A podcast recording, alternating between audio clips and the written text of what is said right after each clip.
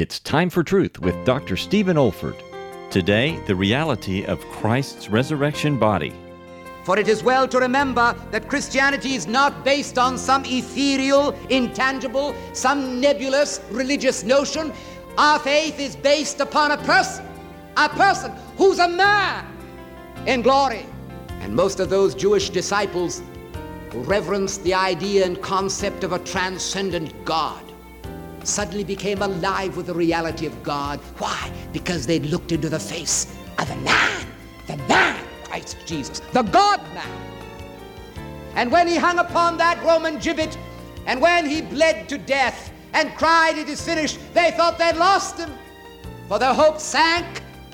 But on that third day he rose again, and they saw him, they heard him, they felt him, they fed him. They had a man, a man a resurrected man.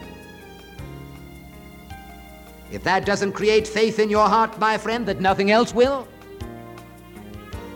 this is the basis of our faith that we have a Savior, a man, the man Christ Jesus.